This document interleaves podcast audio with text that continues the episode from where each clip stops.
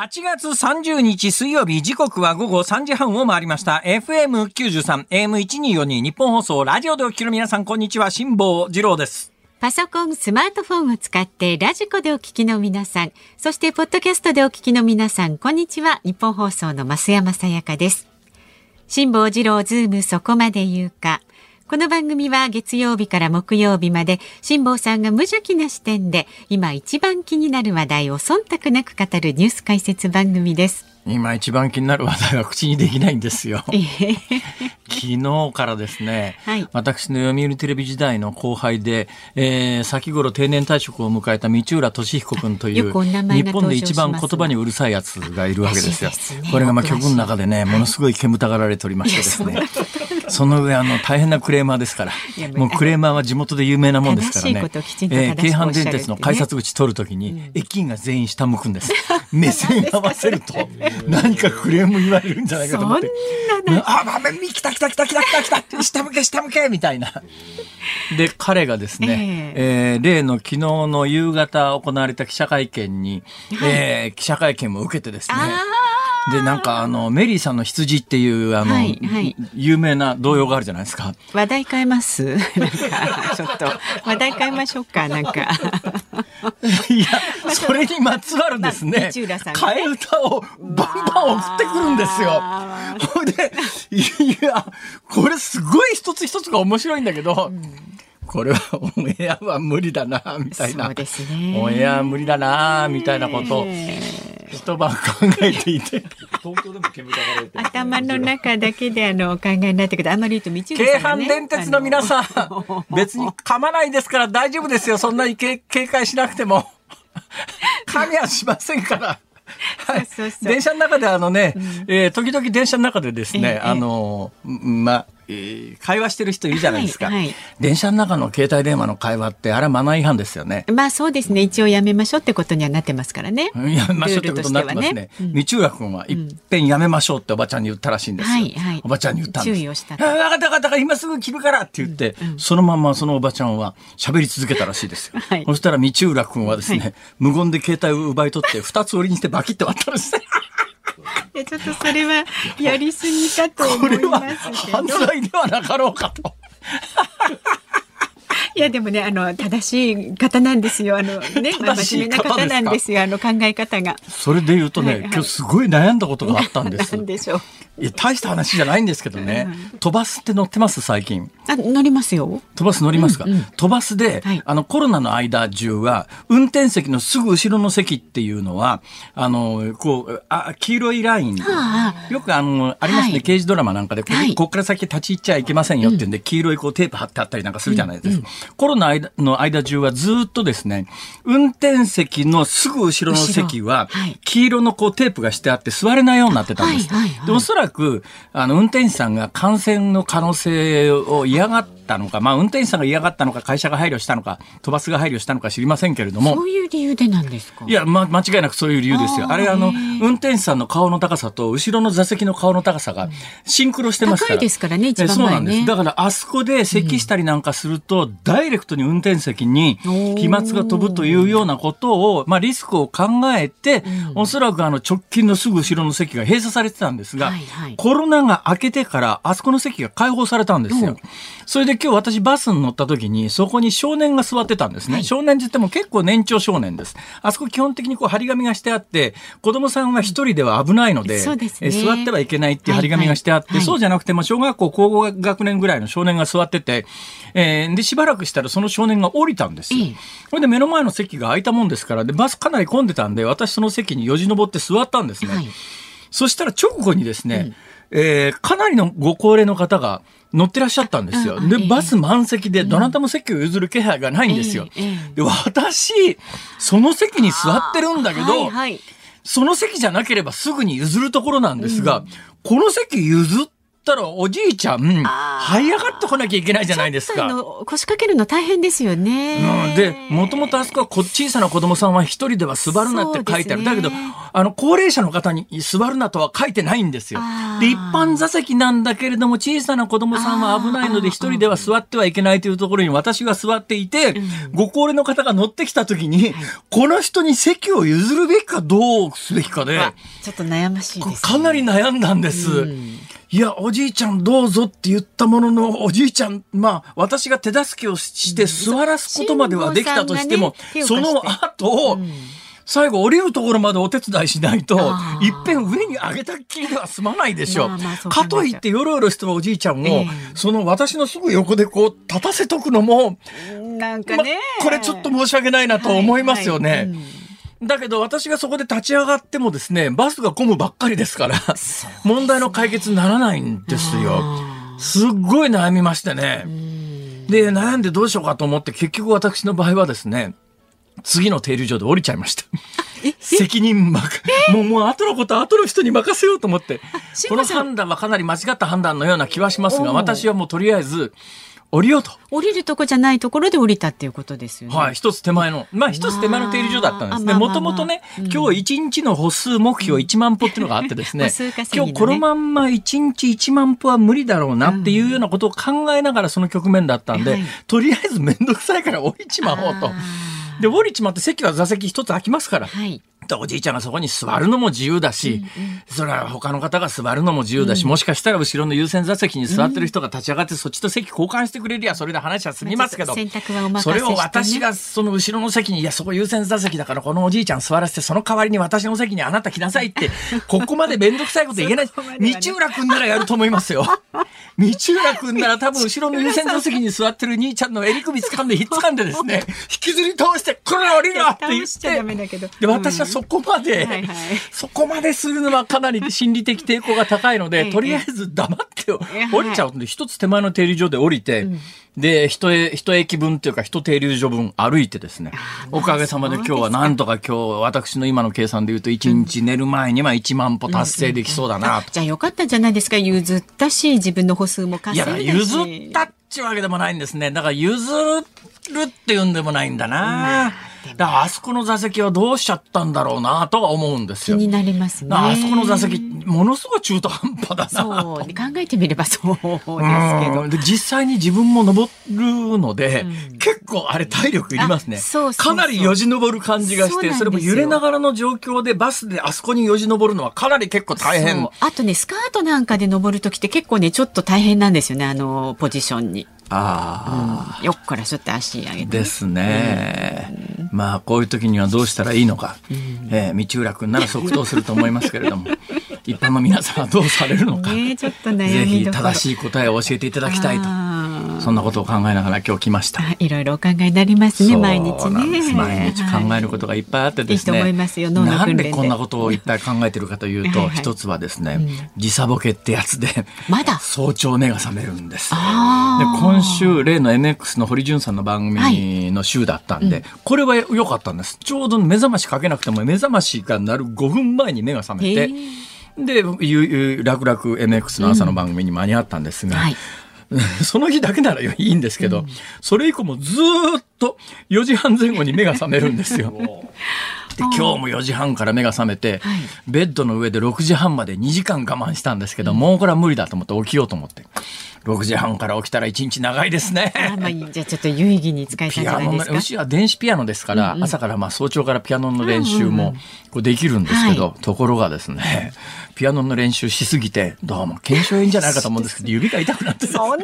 してるんですか、はい、ダンスだってピアニスト目指してますから。まあね、コンサート、ね、まあ、リストのラ・カンパネーラをね、うんうん、コンサートで、まあ、あの、リスナーさんに楽譜まで送っていただきましたから。そうですよ。これはやらないわけにいかないじゃないですか。ね、はい。もういいです。先言ってください。はい。じゃあお大事に検証円は。では株と為替の値動きです。今日の東京株式市場日経平均株価3日続伸となりました。昨日と比べて106円49銭高い3万2333円46銭で取引を終えました。前日のアメリカ株式市場でハイテク株が上昇した流れを受けまして東京市場でも半導体関連銘柄を中心に幅広い銘柄に買いが入ったようです。為替相場は現在1ドル146円20銭付近で取引されています。昨日のこの時間と比べますと20銭ほど円高になっているんですが日本時間の昨日の夜昨夜9時半頃にはおよそ9ヶ月ぶりに一時147円台まで円安が進んじゃったということです。ところがですね、その後一転して145円台まで戻ったりして、乱高下っていう感じですね。ちょうど私がアメリカで使ったクレジットカードの決済がこのタイミングなんで、だか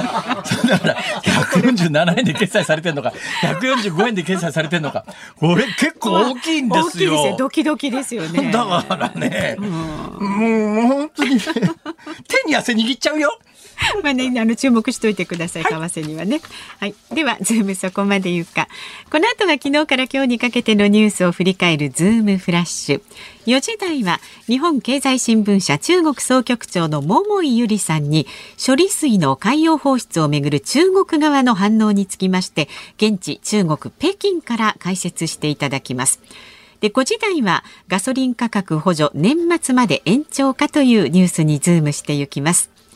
番組では今日もラジオの前のあなたからのご意見お待ちしております辛坊さんのトークに関することあなたが気になっているニュースなどメールは zoom zoom アットマーク 1242.com 番組の感想などは旧ツイッター X でもつぶやいてください。ハッシュタグ漢字で辛坊治郎、カタカナでズーム、ハッシュタグ辛坊治郎ズームでつぶやいてください。で5時26分頃お送りするズームミュージックリクエスト。今日のお題は？後輩から迷惑メールをもらった時に聞きたい曲。後輩から迷惑メールをもらった時に聞きたい曲。えー、考えてください。ちょっと難しそうだ 楽しみにしておりますんでね。ズームアットマーク 1242.com まで。選曲の理由も書いて送ってくださいこの後は、えー、最新のニュースにズームします。ニッポン放送ズームそこまで言うか。このコーナーでは辛坊さんが独自の視点でニュースを解説します。まずは昨日から今日にかけてのニュースを紹介するズームフラッシュです。2019年に亡くなったジャニーズ事務所のジャニー喜多川前社長による性加害問題をめぐりジャニーズ事務所が設立した外部専門家による再発防止特別チームが昨日調査報告書をまとめました。前社長による長期間にわたる広範囲な性加害を事実と認定。事務所が適切な対応を怠ったとして藤島ジュリー恵子社長には辞任するよう求めました。セブンアイ・ホールディングスは傘下の百貨店大手そごう・西武を9月1日に売却する方針を固めました。そごう・西武の労働組合は売却方針に反発しており明日8月31日に西武池袋本店で予定通り終日ストライキを実施することを決めました。政府は9月末に期限を迎える電気や都市ガスの料金を抑制する補助金を10月以降も続ける方向で調整に入りました。韓国のチョ・ヒョンドン駐米大使は2019年を最後に開かれていない日中韓3カ国の首脳会談について今年中の開催を目指して調整を進めていることを明らかにしました。中国政府の現時点の反応については前向きだと話し早期の開催に期待を示しています。総務省が発表した7月の完全失業率は前の月から0.2ポイント悪化して2.7%でして女性が0.5ポイント上昇しています。これについて総務省は物価高などを背景にこれまで仕事をしていなかった女性やより良い待遇を求めた女性が仕事を探し始めたことが失業者数の増加につながっていることが考えられると説明しています。厚生労働省が発表した7月の有効求人倍率は前の月から0.01ポイント低下の1.29倍でした。厚生労働省は足元では新規の求人や給食の申し込み件数が増加傾向にあり雇用環境が大きく悪化しているわけではないと説明しています。厚生労働省が発表した人口動態統計によりますと今年の1月から6月の出生数は前の年の同じ時期と比べて3.6%マイナスの37万1052人でした。また婚姻数は24万6332組で7.3%の減少です。イギリス国防省はウクライナに侵攻するロシア兵の給与水準について下級兵士でもロシアの全国平均の2.7倍以上の月給が支払われていると指摘しました。こうした好条件が貧困地域の出身者を引きつけている可能性が高いと分析しています。アメリカのアップルは日本時間9月13日午前2時からカリフォルニア州の本社で特別イベントを開くと発表しました。iPhone15 シリーズとされる次期スマートフォンなどの発表が予想されています。順番に遡っていこうと思いますが、はい、iPhone15 このところっていうか、うん、iPhone は今毎年新機種出しますね。ほぼ。昔のなんか日本のビジネスモデルを踏襲してる感じがしますね。日本って昔いろんなものを毎年ちょっとずつモデルチェンジして、あの、売るっていう車でも電化製品でもそういうのあったんですが、アメリカとかヨーロッパとか外国の電化製品とかそういうのは何年かに1回のモデルチェンジでそういうことやってなかったんですが、どうもやっぱり日本のビジネスモデルを踏襲した感じで、アップルの iPhone は毎年新機種出してきます、うん、だけど新機種なんですけど、毎年のモデルチェンジはちょっとなんですよ。すね、だけど、アップルの iPhone に関して言うと、傾向がはっきりしててですね、毎年のモデルチェンジはちょっとなんだけど、3年ごとに割と大きなモデルチェンジやるんです。だからアップルの iPhone は、過去の大きなモデルチェンジは2020年とその前が2017年なんです。2017年、2020年ときたら、今年2023年は、ちょっと大きなモデルチェンジするんじゃないのっていうそんな予測は？い、そういう予測なんでありますえー、そうなんだ。えー、あの、何をお使いですか、スマホは？アップルですか？私はね、あ、あの、あ、あそうです。iPhone ですか ?iPhone のいくつですか ?14 です。うわ 去年買ったばかりですね。わあ、お金持ち いや、もう満を持してですよ。久しぶりに買った私聞いてください。私はもうこの番組で何回も言ってますが、はいはい、iPhone13 ミニというやつを、うん、えー、値段の改定直前に買って、ってですね、はい、私が買った1か月か2か月後にガーンと値段が上がって、ねはい、でその時にこれなんでそういう値段の上げ方するかというと、はい、まあ円安傾向も続いてるし、うん、次のアップルの、えー、13、14で必ず値段を上げてくるんで、うん、えー、この値段で買えるのは今の段階だけだっていう、そういう説明まであの時したと思いますが。で、ね、iPhone13 ミニで、だから一昨年発売ですね。で、去年の発売の14を増山さんお買いになって、今年は15と、うん、そういう、で、これアップルもね、発表までは中身発表しないんです。どんなモデルチェンジか。そうなんですよね。まあ大体、新機種発表ってそんなもんですけどね。そうだけど。だけど、もうすでに噂がいろいろ出てまして、うん、どうやらですね、うん、充電規格が大きく変わるんじゃないのああ、はいはい。で、アップルはあのライトニングっていう、他と互換性のない、だから iPad とかアップルの製品は、まあそれ使えるやつもありますけど、基本的には、まあアップル以外であのライトニングっていう、平べったい、あのあれ特徴はですね、裏表どっちひっくり返して挿しても OK っていうのが、あのライトニングの特徴なんですよ。で USB っていうのは、今の USB Type-C っていうより前のやつは、こう、裏表があったんですね。はい、だからこの差し口の形を見てですね、えええ、台形になってますから、うん、あの広い方と狭い方とこう合わせないと入らないんですよ、そうそうそう、ちょっと必ず間違えるんですよ。そうそうそう、あれってなります、ね、必ず間違えるんです。あんまり無理に押し込むと、あのね、壊したりなんかしますから、そうそう。あれ入んねえぞって言ってこう見たら、あ、これ逆だっていうようなことがないように、ライトニングは裏表一緒なんですが、うん、あの USB のタイプ C ってやつは、これは裏表ひっくり返しても大丈夫なんですよ。だから上も下も同じだけの長さなんで、で、まあ、アップルの、そうですね、ライトニングは平べったい板状ですが、うん、まあ、あの、タイプ C っていうのは何て言うんですかね、楕円形の。とそうですね。で、どうやら、えー、もう今いろんな電化製品がこの USB Type-C っていうのになりつつあります。はい、だから新しい最新発売の電気その手のものを買うとほとんどが USB Type-C っていう裏表どっちでも大丈夫っていう USB の、こうあのコネクトシステムなんですが、どうやらそれに合わせてえー、Apple 15は USB Type-C を採用するみたいですね。だからそれはありがたいと思いますよ。まあすね、だってね、私なんか、あの、旅行が頻繁にね、うんうん、これはまあ仕事も含めて行ってますけども、はい、そのためにですね、充電のジャックを3本、ケーブル3本も、あれめんどくさい、ね、だから USB のタイプの一つ前のやつと Type-C とライトニングジャック3本持って、うん、なんとか全部の電電化製品賄えるんですが、うん、タイプ C にアップルが統一してくれりゃ、もうタイプ C だけで今後は全部おそらくいけるんで、それはありがたいなと思いますが、今のところ予想価格、こういうのもね、予想する人たちがいるんですね、えー、どうやら一番安いので日本円にして13万円台じゃないのっていう予想が多いです、ね、一番安いのが13万円一番高いやつは29万円から30万円ぐらいいっちゃうんじゃないのっていう。スマホですよねって確認したくなります、はい、今時でっかいテレビでも、まあ有機 EL のやつは高いですけれども液晶のテレビだったらかなりでっかいやつでも10万円台で買えますからね。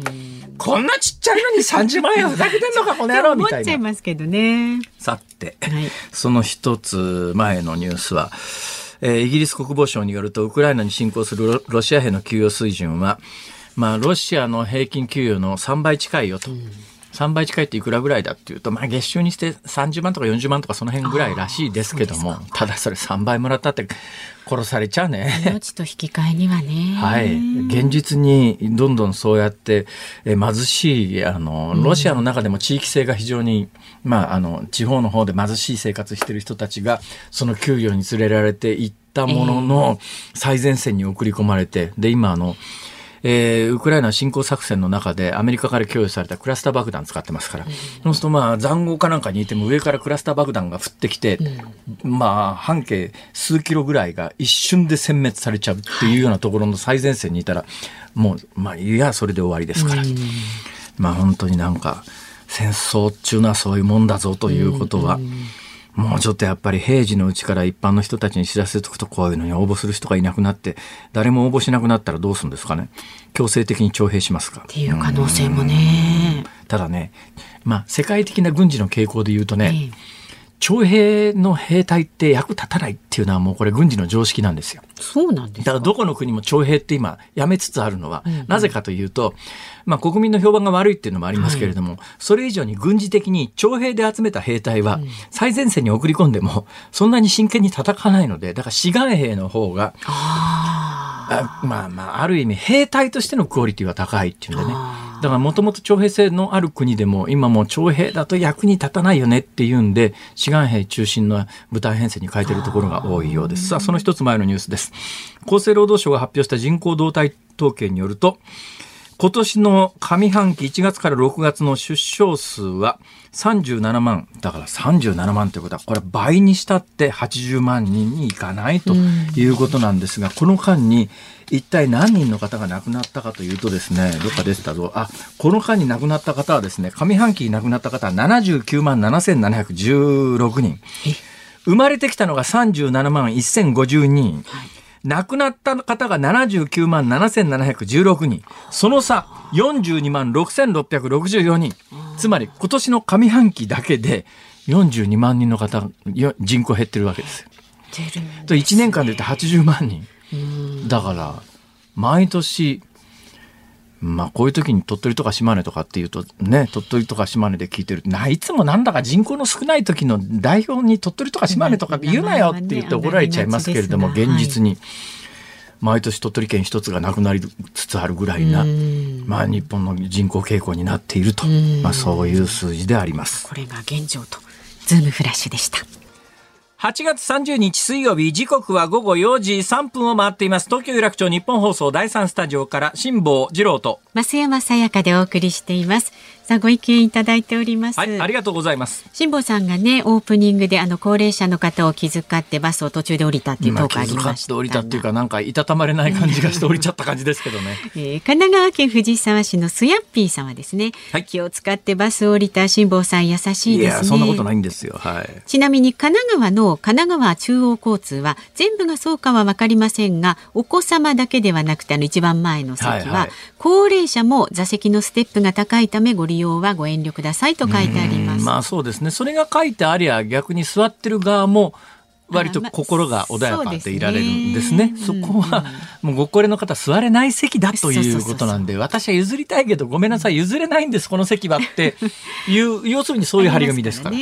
あその張り紙で思い出しましたけどね。何思い出しちゃいましたか？まあいいや。何ですか？え、いや、聞きたいですか？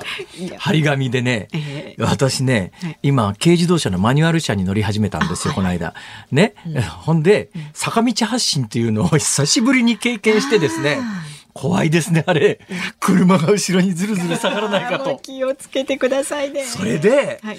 で、とにかく坂道で止まった瞬間に、頼むから後ろの車車間距離開けて止まってくれとこう思うんだけど、はい、こっちがマニュアル車で坂道発進が怖いなんか、後ろの車わかんないじゃないですか。そうしてませんから。で、今そんなこと考えずに、ギリギリ詰めて止めてくるわけですよ。頼むよ、これちょっと坂道発進失敗したらぶつかっちゃうよっていうので、車の後ろに、マニュアル車だから、後ろに下がるかもしれないから、ちょっと車間開けて止まってくれっていうステッカーっていうのを売り出したら、買う人いるんじゃないかと思って。ほら、赤ちゃんが乗ってますとかね、あのペット乗ってますみたいなシールありますけどね。はい、で、調べたら、うん、もうすでにありました。これは驚きましたね。あ、あるんだと思って。へだから同じようなこと考える人いるんですね。いるんですね。はい、へそうですね。そう、あそこのステップはご高齢の方も無理って危険ですって書いといてくれりゃ。わかりやすい、ね、わかりやすいですね。はい。ありがとうございます。一枚いきますか。はい。千葉県松戸市にお住まいのハッピーハッピーさんかな。19日ホノルルの空港の外へ出たところで8月19日土曜日おろろ、はい、レンタカーの到着を待っていたら辛坊さんが可愛いペットを連れて目の前を通りました。これはあの奥様ですね。白いポロシャツ姿でペットを置いたままどこかへ行ってしまいましたが、28日の放送を聞いていたらレンタカーを手配しに行かれたと分かりました。大変だったんですよ。レンタカー安いの借りちゃったもんですからね。レンタカーの手続きするのに半日かかりました。リアルに3時間以上かかった。列が進まないんですよ。私はこれはさすがになんとかならんかこれはと思いましたけどね。なんともならないですよ。だから3時間ずっと並んでたんですあそうなんですこれは辛かった今回。これはちょっと災難ですね、はい、でまああの部屋の窓をね開けたら辛坊さん寒かったとのお話でしたが、ええ、私は多分泊まるところを一軒家で探したんですが。またお金持ち。ね本当に。窓を開けっぱなしで何もかけずに寝てちょうどよかったです。今ハワイってそんな感じですね。へえょっと秋っぽいぐらいなね、気温なのかしら。辛坊さんはホテルの上の方のお部屋だったんですね。多分ね、夜になると気温は25度から30、30度なんかとてもいかないです。27度ぐらいまでは下がりますね。まあ、過ごしやすい。本当空気も乾燥してるし。ね本当ね。東京とか大阪とかね人間が住むとじゃねえわこんなとこみたいな言いたくなりますね。と思いますよね、はい、この気候ね。まあしょうがないですけどね。そうなんだけど、はい、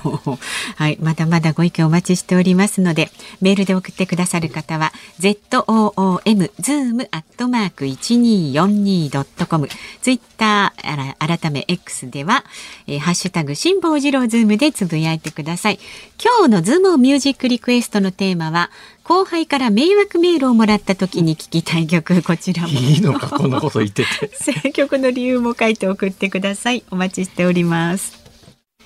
辛坊さんが独自の視点でニュースを解説するズームオン。この時間特集する話題はこちらです。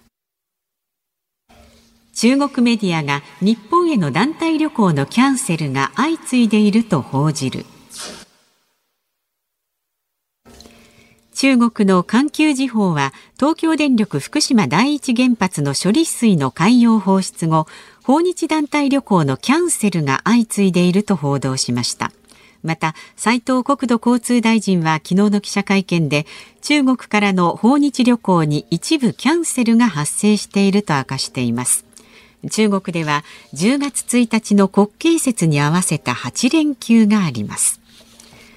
ではこの時間専門家にお話を伺います。日本経済新聞社中国総局長の桃井由里さんです。で桃井さんはね今月の3日に日経 BP から習近平政権の権力構造一人が14億人を滑る理由という本をね、出版されています。滑るは統治の統を書きますね、はい、統治する理由という意味ですが、えー、桃井さん、今日も中国から、北京からで北京からのご出演ということで。はい、北京からです。こんにちは。桃井さん、よろしくお願いします。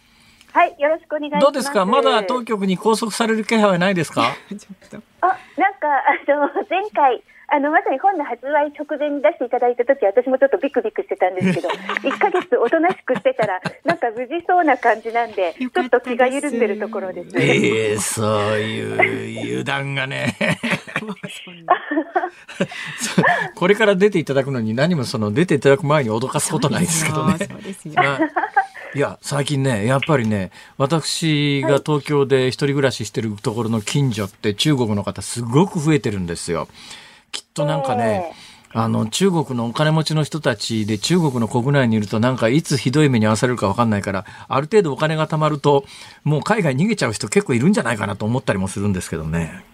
いや、増えてると思いますよ。これからもっと増えると思います。ますますあの厳しくなってますし、あのいろんなあの習近平思想の勉強会とか一生懸命やらなきゃいけない社会になってるんで、あのお金持ちで海外でも生きていけるビジネスできるような力を持つ人はもうあのこの中にいたくないっていう気持ちがあったらポンと出てしまうと思います。そうでしょうね。まあそんな状況の中で今日はまあ今あの目下最大の話題はえー、いわゆる処理水の放出話なんですが、中国で一般の人が目にするメディアでどの程度報道されてるもんですか？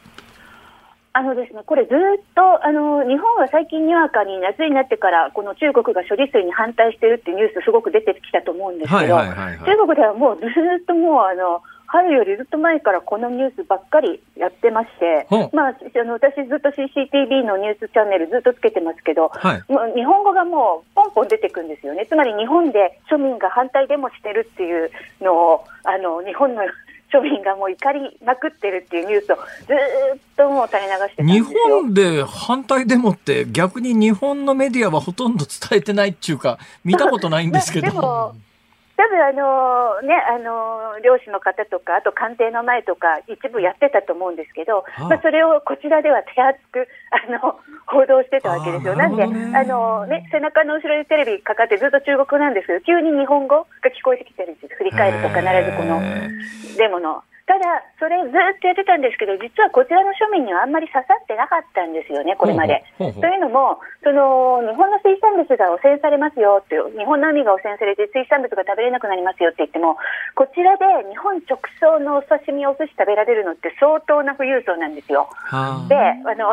私たち駐在員ももう本当、ちゃんとした日本産のお刺身が出るようなレストランってもう富裕層が行くからどんどん値段が上がっちゃって、私たち富裕層でも行けないんや、富裕層じゃない、駐在員でも行けないぐらいなんですよね。なんで、庶民にとってあんま関係なかったんですよ。ちなみにですね、ちなみにですよ、北京で、はい、北京ですよね、今いらっしゃるの。はい、北京で、はい、えー、日本料理屋の割と高級そうなところに行って、食べると一人いくらぐらいするんですか、あだからあの、ちゃんとした、まあ、懐石料理みたいなのが、ちゃんと刺身も日本直送ですって言って出るようなとこだと、まあ、普通に行って1人2、3万のコース、それで、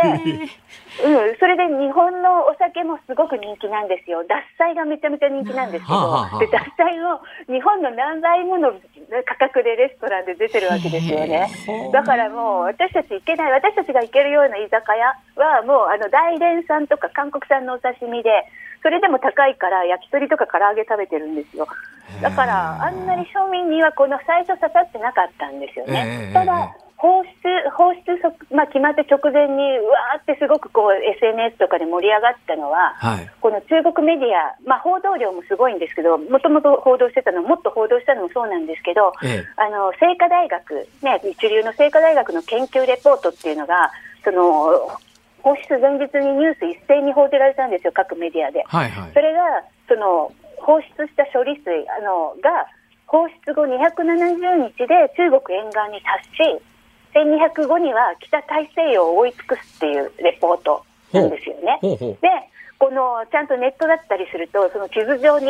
動画っていうかねあれあのインフォグラフィックスみたいに赤色の汚染水が270日後に中国沿岸に達し1200日後には北太平洋が真っ赤っかになっちゃうっていうのがついててこれがショッキングででこれになると一般の人も自分ごとになるんですよ。あ。のね、その中国沿岸も真っ赤っかになっちゃうわけですから、まあ、これが多分あの潮の買い占めなんかにもつながったと思うんですけど潮の買い占めなんか本当に起きてるんですか？スーパーなくなってるとこありましたよね、まあ、そういうあの地域性はあると思いますけども、でこれが一般の人々のもう中国沿岸も275日は真っ赤っかみたいなので怒りに火つけちゃって。でまあ、そこにうまくまた当メディアがこれは日本による人類に対する犯罪っていうキャッチフレーズも使ってですねこれであのあとは日本でも報道されたように、まあ、あの義憤に駆られた人たちに乗っかった多分その、ね、あのクリック稼ぎだと思うんですけど嫌がらせ電話にかけて動画にしたりとか、はあ、あと日本製品化粧品の不買運動のあの不買リストとかね流したりとかそういうことにつながったという流れなんですよね。今あのクリック稼ぎとおっしゃいましたけれども中国でもあのインターネットのクリックでお金が稼げるそういうビジネスモデルはあるんですか？もうめちゃめちゃその、まあ、日本でいうインフルエンサーっていう職業はもうあの日本と同じですよね憧れの職業ですけど、はあ、もう中国だとねその14億人市場ですから、ええ、あのそのインフルエンサーの稼ぎがすごいんですよ。ちょっとあのなんていうのかな当たると本当あの何千万ってすぐ稼げちゃったりするので。うん、だからやっぱりみんなそのあ、ね、みんなが見るその動画とかそういうのやりたいわけですよ。でそのカテゴリーとしてもともと反日みたいなのがあってやっぱりその例えば9月って反日のシーズンシーズン18日とか竜城湖事件とかね張作霖が殺されたあったりそういう時の前に反日動画っていう。ええなんかあの日本人が南京で人殺してますみたいな写真とかを合わせた動画なんかを流すとすごく見られたりするので、その反日カテゴリーっていうのもそのなんていうかビュービュー稼ぎですね。クリックというかビュー稼ぎの、まあ、一ジャンルではある、ね、まあ、そこのそれと同じ流れだと思いますね。ね。あの庶民の怒りが、ね、その 人類に対する犯罪に対する怒りが強まっているところにこういう動画かけてみましたみた電話かけてみましたみたいな動画だとパッと見られるんでで人が見られれば自分もやるみたいな感じでわーっと広がったんだと思います。そので、まあ、いわゆるその伝突攻撃っていうんですか？電話で嫌がらせするっていうようなのが、インターネットでバズるわけですね。バズそうそうまさにバズったわけですね、ただ、今日ですね、あの環球時報っていうその中東メディアの中でも国際ニュース専門の,、はい。まあ、あのメディアがあるんですけれども、えー、あのその環球時報の社説、今日の社説がですね、はい。まあえーと、まるっと言うと、日本に電話かけるのやめましょうっていう呼びかけの社説だったんですよ。はあはあ、で、そういうのが出てきたので、まあ一旦ちょっと収まるんではないかなと思ってます。今までは多分それは、まあ反日無罪っていうか、うん、あの要するに中国でこれをやってる限りは、あの政府に弾圧されない、はい、そういう対象にならないっていう安心感があって、はい、多分やってた人たちが、環球時報がそういう社説を掲げた段階で、もしかすると今後は規制の対象になるかもしれないという警戒感が出てくるということですね。そういうことですね。そうするとみんなあの敏感なんですよ。本当にネットでそういうコンテンツやってる人たちって、その政府の動向にはとても敏感なんで、ええ、まあ、この呼びかけを一つの、あの、なんですかね、アナウンスというか、あの、警告だと見て、やめる人が多分増えると思うので、一旦収まってくるんではないかなというふうに見ています。そういう意味では、いわゆるその民主主義国家よりも、全部国が情報統制ができるわけだから、はい、中国政府が本気で抑えようと思ったら、はい、多分抑えられる状況なんでしょうね、はい、きっとね。はい。ただ逆もありきですよね。だから、あの、中国政府がもっと煽って、ええ、あの、昔の、あの、尖閣諸島国有化の時のような反日でも、破壊行動につながるような、でも起こしてやろうと思ったら、それもできるということなんですよ。ただ、今回は、まあ、そこまでには持っていくつもりはないんではないかなというふうに見ていますなるほどなそのあたりで言うと、中国政府はどの辺を出口に考えてるんですか、今後どうするつもりですかね、これ？まあ、この出口わからないですよね。どこ、その、例えば、日本が半導体製造装置もう200%あの最先端のものを出させていただきますみたいに言ったら多分スパッとやめるんじゃないかなと思うんですけれども、はあ、多分そういうことはない、うん、そうそうその、ね、情報がすり合わせがあるのかないのかっていうところがわからないですね。えー、あと、まあ、あの中国政府は中国政府でまあ、そのなんていうんですかね、国内の世論、これはこれで民主主義国家じゃないですけど、これ、不満のはけ口みたいな面もあるとすると、ですね、えー、あんまり弱腰出ちゃうと、すぐに取り下げました。そのねはいあの処理水排出まだ続けてるのにすぐに取り下げましたなんていうと今度は弱腰批判に煽っただけにねつながっちゃうので、はい、あの簡単には取り下げにくいと思うんですよ、えー、だからこういうことをやりだすと中国もいつも出口って困ると思うんですよね。えーどうなんですか？今回ね、えー、一部の見方としては、あのー、中国の官僚組織としてはそこまでやるつもりがなかったのが、やっぱりブリックスからの会議から帰ってきた習近平の号令一家、この動きが加速したみたいな見方があるんですが、どうでしょうか、その辺は。いや、そうではないと思いますね。さっきも言ったように、もうずっと、もう去年ぐらいからもうこの、あの、処理水排出のニュースってすごくやってたんですよ、えー、日本ですらそんなにやってなかったと思うんですけれども、はい、ずっと日本でこんなことやってるとけしからんとで庶民がみんな怒りのデモをしてるとかずっとやってて。で、これはもう準備してるんですよね。でもね、その私ね、今、今、ふっと思ったんですけど、うん、その中国のメディアで、日本の庶民が反対デモをバンバンやってるっていうところが報じられるとですね、はいあ、はい、日本ってそういう時に国民が反対デモができる国なんだ、それに引き換えて中国はっていう、そっちの発想にはならないんですかね？あ、それは、あの、ならないと思います。はい。だってあの、反日デモはできたわけじゃないですか。はいはいはい。だから本物の正義のあの悪に対するあのデモは中国でもやっていいっていうことになってるわけですよね。で、それは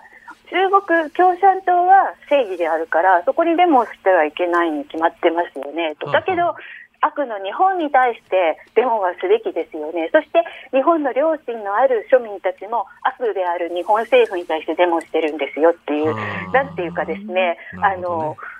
ご理解できないと思う水準でロジックが合っているわけです さて、さっきあの、まあ、当局は不満のはけ口としてやらしてる側面もあるんではないのかという見方をすると、はい、なんですか、今中国の国民が不満に思っていることは他にどんなことがあるんですか？あもちろん経済ですね。あの、もう日本でも、あの、たくさん報道されてますと思うけ思いますけど、まあ、失業が多いと。あの、最近のニュースになったのは、若年層の失業率を中国は統計出さなくしたっていう話が、ああ、そんなにひどいんですか、そうですね。いや、まあ20%超えてますからね、それで出さなくなった今月が何パーセント、その中国のあの今までの統計の基準で何パーセントだったか分かりませんけれども、まあ、あの先月よりも増えてたのは間違いないと思います。で先月でも散々20%超えてるって言われたわけですから、それ超え、また超えましたっていうのが出したくなかったんでしょうね、多分。働くところがない若者は何してんですか？あ、それがですね、家、家で、最近あの、家の警備員っていう職業、自宅警備員っていう職業が言われてるんですけど、つまり大学卒業しても、あの、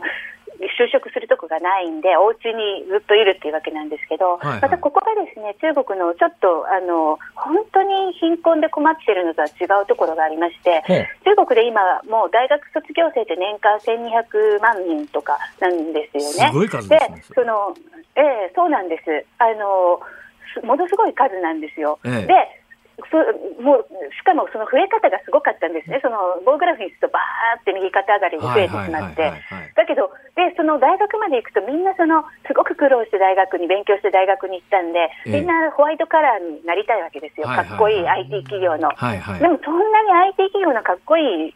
就職先ってなくて、やっぱりその若年層のほとんどが大学卒業したとしても、ある程度若若年層のな一定数が工場に行ってもらいたいし、農業にも行ってもらいたいし、漁師にもな漁師さんにもなってもらいたいしというところのミスマッチがすごいんですよね。そして大学行ってる人は、まあ、あのすごく苦労して農村から行かれてる方もいますけれども、都市部でお金お父さん、お母さん、おじいさん、おばあさん、みんな揃ってて、すごく家も、その一家ではなんか数何個も持ってて、うんっていう家なんかもあるわけですよ。はいはいはいそうすると、ね、その工場で働くともう親戚の手前すごく嫌だから、はあとりあえず、うん、家にいた方がまだましみたいな、はあそういう親御さんもいるわけですよね。はあで、そうすると自宅警備員っていう職業に就くわけですよ。うんつまりそんなに食うに困ってないってことですね。ね、そうあの貧困の方も本当に苦学生で頑張って農村から来たのに就職できないって方ももう1200万人の中だからいろんなパターンがあるんですけど、ええええあの一定数たった1割でも120万人もなっちゃうわけですよね。そ。そのたった1割ぐらいは結構家もなんていうんですかねもう本当にあの一家でマンションいくつも持ってるみたいな人もいるわけですあよー。なるほどね、そういうことなんだ。そのマンションの話で言うと、ええ最近あの中国の不動産屋が次々破綻しそうだっていうニュースは伝わってくるんですが、中国の不動産事情はどんな、どういう状況ですか？まあちょっとね今上がるっていう見通し持ってる人はほとんどいないですね。ゼロですね。うん。で、まあ、もちろん北京や上海だと上がらなくても需要はあると思うんですけど、はいはい。やっぱりちょっと田舎に行くとでしかも田舎でも乱開発しちゃってるので畑の中にいっぱいマンション作っちゃったりして、ええもうこれがね全部売れ全部完売しましたってことは時代はもう来ないんじゃないかなとみんな思ってます。そうすると買うの怖いしもう、ね、そうすると上がらないっていうもう悪循環に入っちゃってるんですよね。いや、よくわかりました。いや、桃井さん、いつもありがとうございます。桃井さんの話はね。はい、すごくせ。はい、説得力があるし、面白いわ。あの、ぜひ、えー、身辺に気をつけながら お過ごしください。はい、はい ありがとうございました。はい呼んでくださいはい、ありがとうございました。はいありがとうございました日本経済新聞社中国総局長の桃井裕理さんでした。ニッポン放送辛坊治郎ズームそこまで言うかをポッドキャスト YouTube でお聞きのあなた増山さやかです。飯田浩司です。お聞きの内容は配信用に編集したものです。辛坊治郎ズームそこまで言うかは月曜日から木曜日午後3時半から生放送でお送りしています。ラジオの FM93 AM1242 に加えてラジコでもお聞きいただけますよラジオラジコでは配信版では聞けないあんなことやこんなことがいっぱい。さらにリポーターがあなたの街にお邪魔する中継企画やえ辛坊さんが夕刊フジの記事を解説する夕刊フジそこまでズーム。えそして生放送でしか参加できないリスナー参加コーナー。ズームオンミュージックリクエストなど盛りだくさん。ぜひラジオラジコでも辛坊治郎ズームそこまで言うかをお楽しみになってください8月30日水曜日、時刻は午後5時を回っています。こんにちは、辛坊治郎です。こんにちはニッポン放送の増山さやかですさあズームオンミュージックリクエスト今日もたくさんいただきました、はい皆さんありがとうございますありがとうございます今日のテーマは後輩から迷惑メールをもらった時に聞きたい曲ですまず葛飾区北斎さんから全くどうでもいい59歳話を思い出しちゃいましたね。手短だったらいいですよあ手短じゃないんです。長い話なんです。じゃあやめとき ます。じゃあ覚えておいてくだささい。明日の冒頭で喋ります。い、えー、ご時代に思いついちゃった話ね ああ、そうなんです。後輩に迷惑メールで思い出したんですね。気に後なる輩気になりますね。気になりますね。わかりました。でもリクエストいきましょう。はい。皆さん必ずどっかで喋りますから、あの時の話は何だったのかというメールをいただいて。ねえーヒントは後輩で思い出しますから。はい後輩ね後輩ね。ははいい。えー、葛飾区北斎さん。ありがとうございます。えー後輩から迷惑メールを何のひねりもないんですがやめてけれやめてけれで始まる 左牧前とひまわりキティーズの老人と子左供のあれ、ひまわりキティーズの子供たちだったんですか？ですはい。へえ、ほんとひねりないですね。いいじゃないですか。ありがとうございいます。それから八王子市の奈落さん59歳は、後輩から迷惑メールをもらった時に聞きたい曲ですが、まあそんな時に曲聴いてられるかっていうのは置いといて、ほまあとりあえずの対処として HKT48 の既読スルーが無難かと思います。まあ、ないんじゃないんだな、これがな。ああ、なるほどね。メールね。迷惑メールね。えー大阪府寝屋川市にお住まいの淀屋橋大江橋さんさんあ52歳の男性ありがとうございます。トンネルズの迷惑でしょうがをリクエストします。私が迷惑メールを受けたら歌詞のアドバイスに従います。迷惑でしょうがほっといてください。っていう歌詞 確かにありますあります。それからラジオネーム夏井敦さん58歳、えー、群馬県太田市の方。リクエスト曲はユニコーンで大迷惑。ね迷惑メールは大かどうかは別にして迷惑だからと、まあ迷惑メールですからね。ま あそうそうです。はい、えー、東京都のサッチーさんはザドリフターズの本当に本当にご苦労さんお願いします。迷惑メールをいちいち削除する手間が本当に本当にご苦労さんって感じ。送るのもまあご苦労さんだと思いますけどね。本当にご苦労様です。えー、岡山県岡山市にお住まい秋の布おむつさん41歳男性は、えー、後輩から迷惑メールをもらった時に聞きたい曲。迷惑メールにされていますが本当は何か大事なことを伝えたかったのかもしれませんということでリクエストは小田和正さん伝えたいことがあるんだをお願いします多分ないと思うわかりませんけど。ありがとうございます、皆さん。えー、本日のズームオンミュージックリクエストは、そうですね。うん左牧前とひまわりキティーズ老人と子供のポルカ。ああここね。はい。ではエンディングでお送りいたしますんで楽しみにしてください。さあ、あなたからのご意見は24時間お待ちしておりますので、お好きな時にね、お好きなタイミングで送ってください。メールは zoom zoom アットマーク 1242.com 感想など旧ツイッター X でもつぶやいてください。ハッシュタグ漢字で辛坊治郎カタカナでズームハッシュタグ辛坊治郎ズームでお待ちしております。辛坊さんが独自の視点でニュースを解説するズームオン。今日最後に特集するニュースはこちらです。ガソリン価格補助年末まで延長か。自民党はガソリン価格高騰対策に関する提言案をまとめました。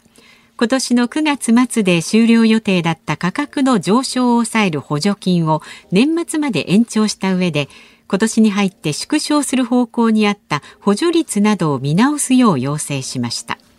今日の自民党政調審議会で了承の上岸田総理大臣に提言します。まあ、このところどの世論調査を見ても内閣支持率とともに自民党の支持率も下がってきてますから、えー、えー、なんとかしなくちゃいけないと。で、なんでやっぱり世の中の人が不満が高まってるんだろうっていうと、やっぱり一つ物価が急激に上がってきてるというのを、まあ、感じてる方多いと思いますよ。だから物価上昇率、これはもう前にお話しましたけれども、統計上は3%前後、対前年同月比。ただね、これからあの、えー、物価上昇率は秋に向かって落ち着いていくだろうって、こう予測されてました。で、これはね、一つ背景があるのは、これから先、去年の対前年同月比の物価が去年すごく上がってる時期なんですよ。最終的に4%ぐらいまで上がったんですね。はいはいはい、そうすると、去年の対前年同月比っていうと、去年もうすでにすごい勢いで上がっちゃったところが基準になって今年っていう話になるから、例えば去年4%で今年3%だと4と3足すと7になっちゃうじゃないですか。はい、だからまあ常識的には去年上がったところがベースになってたから今まではあの前の時に上がる前のところからの上昇率だから、今年の上半期はすごく上昇率が高いけれども、後半は去年もうすでに上がってるところがベースで、そこを基準にしての上昇率だから、落ち着いてくるだろうって、こういう話なんだけれども、まあ、日々お金を使う側からの実感とすれば、いや、一昨年に比べりゃ、すげえ上がってんじゃんって話にこうなる上に、で、まあ、からくりはお話しましたけど、うん、あの、CPI っていう consumer price index っていう物価上昇率っていうやつは、まあ、パソコンであるとかなんとか、はい、で、パソコンなんかはですね、性能が2倍になっって同じ値段だと価格は半分になったというような、うん、そういう特殊な計算をするわけですよ。いろんなものによっては。うんはい、そうすると実感と全然違う数字が出てくるんですね。そですね。パソコンなんかしょっちゅう買わねえし、うん、パソコンの性能が上がろうがどうしようが関係ねえじゃんみたいな話にこうなるわけですよ。で日々買うものの物価上昇率がどうかっていう、もう毎日買うよねみたいなものだけ取り上げて物価上昇率を見ると、対前年同月比10%とかすごいことになってるわけです。まあ、この番組でもお話ししましたけれども、はい、ハワイに行く前前に牛乳買った時189円だと、同じ商品がハワイから帰ってきたら2週間後に209円になってて、いきなり1割以上上がってますからね。最近そういう値段の改定する商品って結構スーパーなんかに行くと多いんですね。やっぱ、ものすごく目立つのはやっぱガソリンっていうのは、あの、よく街中に看板がいっぱい出てますから、で、鮮明にこう1年ぐらい前はいくらだったよなとか覚えてるわけです大き。な数字がね、わかりでますから。あの牛乳だったら1パックしか買いませんけれども、ガソリン1リットル買う人いませんから まあ1回給油するのに、まあ、30リッターとか40リッターとで1リッターに20円違い40リッター入れたら西が800円違いますからね、うん、すごくダメージ大きいでそういうものに関して言うと、えー目立ったところは抑えていこうと。はい。ということで、まあ、一つ象徴的なのがガソリンなんですが、ただガソリン価格に関して言うと、まあ、これはもう、もうこの番組でも何回も説明して、今更その説明をするのもなんだなとは思うんですが、まあ、あの、ガソリン税、ガソリンってまあ基本的に税金の塊だったりなんかするわけですね。えーまあもちろん、ベースには原油価格自体が、えー高止まりしてる上に、えー円安なもんですから、はい日本に輸入してくる時のコストが非常に高いということが、まあ、ベースにあります。で、それに加えてですね、えー税金がどのくらい乗ってるかというと、ガソリン1リットルあたりにガソリン税というのがはい。53.8円。それとは別に石油石炭税が2.8円ですから、えーガソリン税と石油石炭税だけで50、これ6円、7円ぐらいあるわけですね。さらに、それに消費税がかかるわけですよ。はいはいどう考えても二重課税だろうっていう議論はあるんですが、そのガソリン税の53.8円っていうのは、もともと、ね、もともともこの発想で言うとね、えーまあそういう時代じゃないだろうと私なんか思うわけです。何がそういう時代じゃないだろうっていう思うかっていうと、このガソリン税っていうのができた当時は、車に乗る人なんかほとんどいなかったわけですよ。車に乗る人がほとんどいなかったということは、道路っていうのを作るときに、いや、普通の人関係ないじゃん。もう一部の金持ちしか使わないもんじゃん。だったら、その車乗る人に払ってもらおうよということで、まあガソリン税というので、はいはいで、ガソリン税として上がってきたお金は道路作るのに使います。はいまたこれが、まあ、いわゆる道路特定財源ってやつですね。で、この道路特定財源で、えー、28.1リットルに対して20、30円弱税金かけますよ。ただ、この税金徴収したやつは道路作りますよ。で、ある時ですね、えーもっとどんどん道路作らなきゃいけないっていうんで、暫定的に、まあ、ほぼ倍に増やしましょうっていうんで、25円上乗せされたんですよ。はい。はい。ね。で、その暫定税率。ところがですね、税金というやつは一遍取り始めると、暫定とは名ばかりでずっと取り続けるわけですよ。下がらない。それで、ガソリン1リットル買うだけで50何円税金かよって言って、そのうちの半分は暫定税率じゃんって話になって、で、これやっぱりあの、に2000年代後半ぐらいに政権交代するとき大きな議論になったりなんかしたあの前後に、これちょっとやっぱり税金乗せすぎなんじゃないのほいで、それも道路特定財源で、で、今これだけみんなが車に乗るようになって、ものすごい額の税収になってるので、えーそういう税金が上がって、これはもう基本的に道路にしか使えないって決まってるもんだから、無駄な道路を作り続けるんじゃないのっていう議論になったわけですね。それで、ほいじゃあもうこれ道路特定財源じゃなくて何にでも使える一般財源として税金にしましょう。まあこの発想自体はね、賛否はあるとは思います。はいはいえーただだけど、今、流通なんかでもトラックとかそういうものに我々の生活ものすごく追ってるところがありますから、道路って別に車持ってる人たちだけの便利さのためのもんじゃもうないだろうと。確かに。まあ、アメリカなんかそういう発想ですよね、はい。欧米なんかでも基本的には、いや、道路って別に車持ってる人だけがメリットあるわけじゃなくて、その道路を使っての流通その他を考えると、みんな国民が、うん。だったらもう普通の税金で作ったらっていう、うん。まあ、アメリカなんかだから多くの高速道路はタダだったりなんかするのは、うん。そういう背景があります。はい。社会的インフラだっていう。だから日本では長年やっぱり道路って一部の金持ちだけのものだよねっていう発想で、えーガソリン税から徴収される、ガソリン税によって徴収する莫大な税金で道路を作り続けてたんだけど、もうそういう時代でもないよね。だからそんなもんで道路にしか使えないみたいな税金だけ集めとくからこんなことになっちゃってるんじゃんって議論になって、特定財源をやめようと。はい。で、えーこの暫定税率部分の25.1円は何にでも使える税金で、はいひどい話で、だったらやめろよって話なんだけど、温存されちゃったんええですよ。えええそれで、えー、ガソリンが今後160円を3ヶ月連続して超えるような高値になった場合には、この暫定税率分の、まあ、上乗せした分はやめましょうってい。うのがトリガー条項。はいはい、今もう180円超えてますから、とっくの昔にトリガー条項って発動されててもおかしくないんだけども、うんこれはあの東日本大震災の復興で税金がいっぱいかかるんでもうこれトリガー条項なんかやってるともしこれ来月からトリガーになりそうだっていうことになったらみんな買い控えするよね、大混乱するんでやめとこうみたいなことで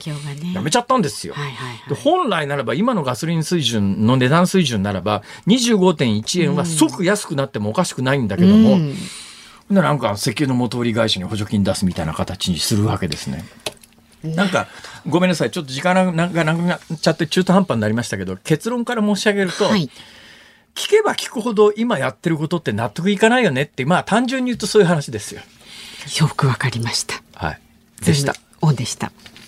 ズームミュージックリクエストをお送りしているのは千葉県長沢慎吾さん、神奈川県横須賀の土壌さん、東京都葛飾区北斎さん3人の皆さんのリクエスト、左牧前とひまわりキティーズ、老人と子供のポルカ。